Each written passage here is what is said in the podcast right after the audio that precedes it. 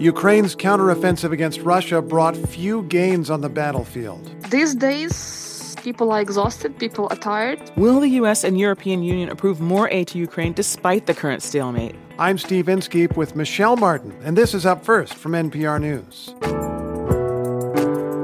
Senator Tommy Tuberville mostly dropped his protest against a Pentagon rule on abortion. We've still got a bad policy. We've tried to stand up for the taxpayers of this country. So, why did he finally let 400 promotions go forward now? And a Republican primary debate is tonight in Tuscaloosa, Alabama, with just four presidential candidates. If you don't win over those Alabamans in the debate room, that, that may fall short of what people see then on TV. Is there any fallout from Trump skipping the debate again? Stay with us. We'll give you the news you need to start your day.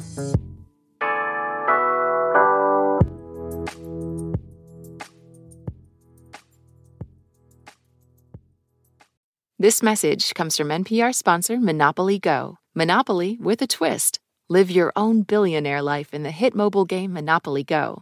Build a fortune exploring Monopoly boards across locations like Tokyo, Camelot, even Mars. Roll the dice to build epic landmarks and become a tycoon. Team up with friends for epic rewards or take their fortune by collecting rent, pulling off bank heists, and more. Start your billionaire story today. Download Monopoly Go now free on the App Store and Google Play. This message comes from NPR sponsor Capital One. Capital One offers checking accounts with no fees or minimums and no overdraft fees. That's banking reimagined. What's in your wallet? Terms apply. See CapitalOne.com slash bank. Capital One N.A. Member FDIC. There are a lot of issues on voters' minds right now. Six big ones could help decide the election guns, reproductive rights, immigration, the economy, healthcare, and the wars overseas. On the Consider This podcast from NPR, we will unpack the debates on these issues and what's at stake. You can listen to NPR's Consider This wherever you get your podcasts. Ukraine is facing a crisis over billions in military and economic aid from its most important backers, the United States and the European Union. Europeans are divided, the U.S. Congress is frozen, and the White House says Russia will win this war without more funding. Bad timing. Ukraine's counteroffensive has stalled and Russian forces are advancing. NPR's Ukraine correspondent Joanna Kakissis is with us from Kiev to tell us more about all this. Hello, Joanna. Hello, Michelle. So, why is aid to Ukraine up in the air right now? So, Michelle, let's start with the United States, which has been perhaps Ukraine's biggest global champion. U.S. aid to Ukraine is set to run out at the end of this year, and now it looks unlikely that Congress will approve new aid before then. Republicans say they won't approve a spending bill that includes $61 billion for Ukraine unless there's money for border funding. Uh, Ukrainian President Volodymyr Zelensky was supposed to speak via video link to the Senate, but he canceled at the last minute. Zelensky's chief of staff, though, is in D.C., and Ukraine's foreign minister insists that the Ukrainians are lobbying everyone to make sure the funding comes through. And, and what about uh, the European Union, Ukraine's other mm. major supporter? And they're closer to the action, frankly. That's right.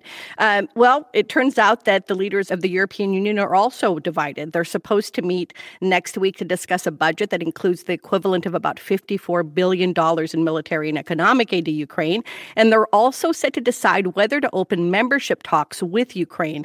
But any decisions, Michelle, require the approval of all 27 member states. And right now, the Prime Minister of Hungary, Viktor Orban, he says he opposes more aid to Ukraine as well as opening EU membership membership talks. Orban is close to the Kremlin, as is another EU leader, the Prime Minister of Slovakia. I spoke with a Ukrainian journalist and soldier, Pavlo Kazarin, about this, and he told me that all this uncertainty only helps Russia. Безумовно, більш того, скорочення постачання зброї He's saying if what we're talking about here is decreasing or stopping aid or the supply of weapons, of course, this means that Ukraine will lose more territory. So, Joanna, tell us more about what's happening on the battlefield now. Yeah, well, even as winter sets in, parts of the front line are on fire. For the last couple of months, Russian forces have been pushing hard to capture Ukrainian land on two fronts in the east. The most difficult battle is around a town called Avdiivka. Before the war, it had about 32,000 people. It also has Ukraine's largest coke plant, and that's the fuel, not the soda. Uh, now, only a few hundred residents remain in Avdiivka. They're hiding in basements, and the Russians are advancing. And what about the Ukrainian counteroffensive that we've heard so much about?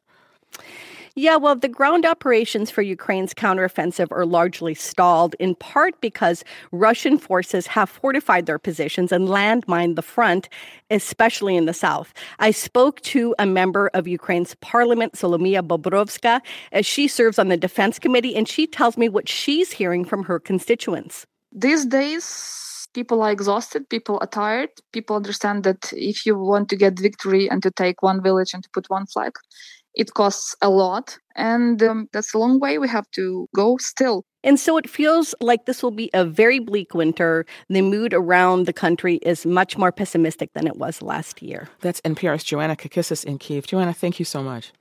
You're welcome, Michelle.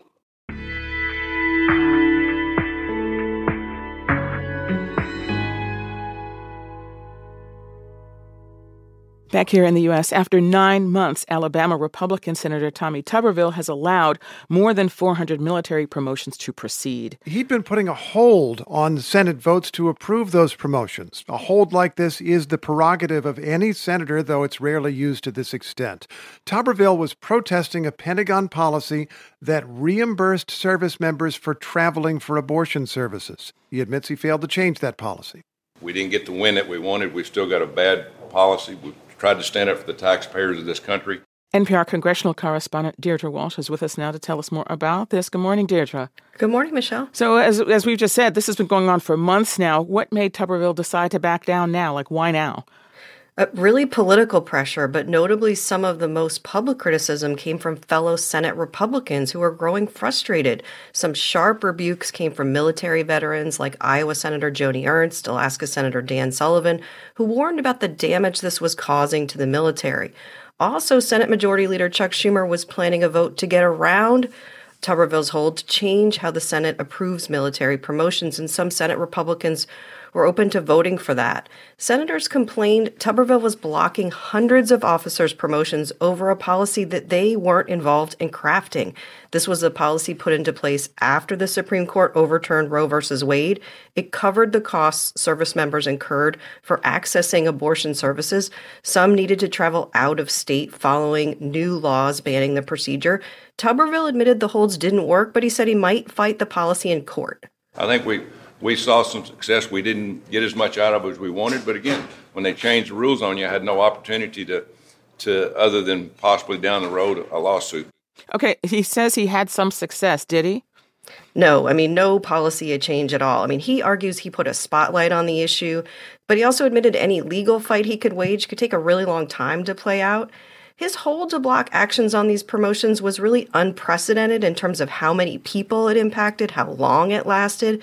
But as Steve mentioned, under Senate rules, any one senator has the ability to place these holds. Schumer warned this episode should be a warning to others to not do this. He held out for many, many months, hurt our national security, caused discombobulation to so many military families who've been so dedicated to our country, and didn't get anything that he wanted. And, and what's the Pentagon's response to this whole episode? And I also want to know he hasn't dropped all the holds, has he? There are still some that he's holding up. Right. He's still holding up 11 four star generals. Tuberville says he wants a more thorough vetting of these top leaders. The Pentagon is pushing for them to be approved quickly. The Pentagon spokesman, Brigadier General Pat Ryder, stressed that these generals include the vice chiefs of various services, the commander of the Pacific Fleet, the Northern Command, commander of Cyber Command, Space Command. Ryder says these are all key areas overseeing a lot of policy and need Senate approval quickly. Clearly vital and critical organizations, uh, all of which require uh, experienced uh, senior leaders in those positions. Uh, quickly, Deirdre, before we let you go, what were the repercussions of this backlog on the families of service members?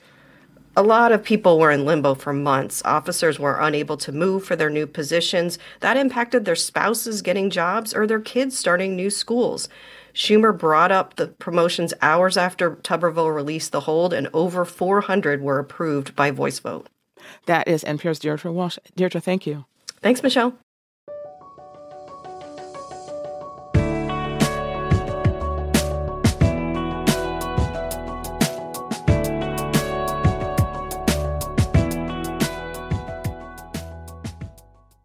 Four of the remaining Republican presidential candidates will be on stage for tonight's debate in Alabama. And four is the smallest lineup so far. Florida Governor Ron DeSantis, former South Carolina Governor Nikki Haley, the entrepreneur Vivek Ramaswamy, and former New Jersey Governor Chris Christie.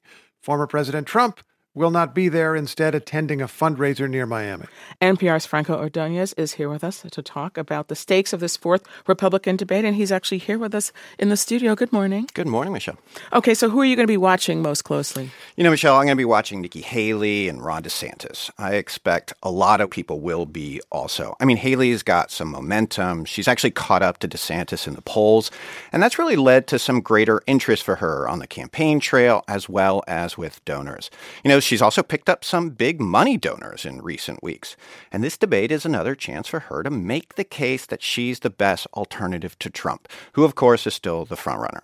DeSantis, he meanwhile is going to try to defend his second place position. He's really fighting for attention. Okay, so the debate is in Alabama, but the Iowa caucuses are just six weeks away. So how, how are they going to sort of handle that or speak to that? Right, right. You know, there's going to be a lot of Alabama Republicans in the room, but they don't vote until Super Tuesday, which is in March.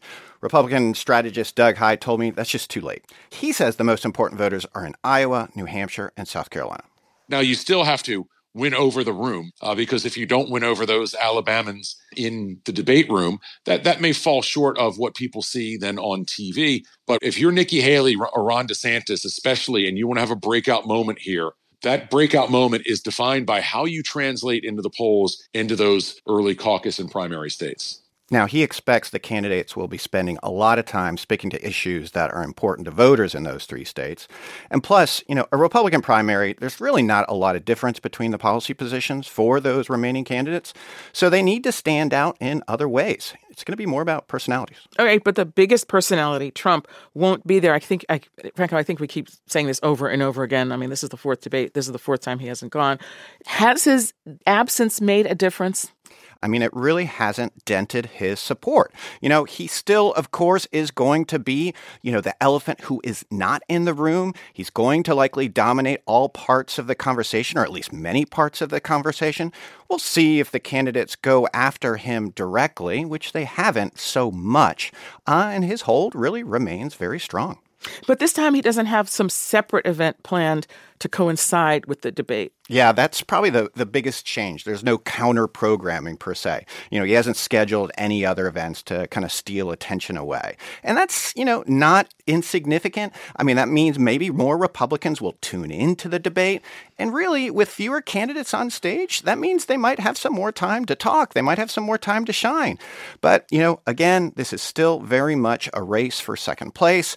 And these debates, they're kind of supposed to be these big events in the presidential primaries, you know, these marquee nights. But Trump's absence has kind of sapped some of that energy away, kind of taken away some of the drama that we've come to expect every four years. All right. That is NPR's Franco Ordonez. Franco, thank you. Thank you, Michelle.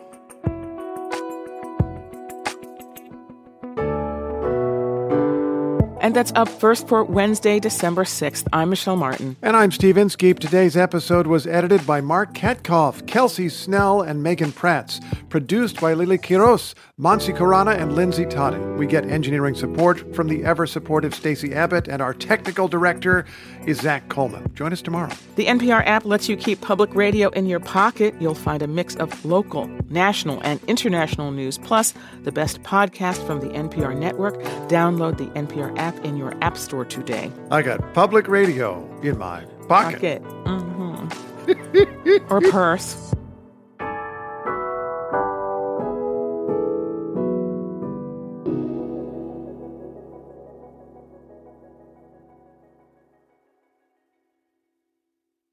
Moms know the ups and downs of life. It's what makes them great subjects for books. This is one of the things that fiction can do, right? It can give us a window into the battles that each person is waging or facing, but it doesn't mean that we condone her actions. This week on NPR's Book of the Day podcast, we are discussing books centering mothers. So call your mom, then tune into the Book of the Day podcast from NPR. Pro Palestinian protests have popped up on college campuses across the country. But from the eyes of students, what are we missing? From the outside, these protests are painted as really violent when that couldn't be further from the truth. I'm Brittany Luce, host of NPR's It's Been a Minute, and I'm inviting you to hear from student journalists who see what the rest of us cannot. On It's Been a Minute from NPR. Want to hear this podcast without sponsor breaks? Amazon Prime members can listen to Up First sponsor free through Amazon Music. Or you can also support NPR's vital journalism and get Up First Plus at plus.npr.org. That's plus.npr.org.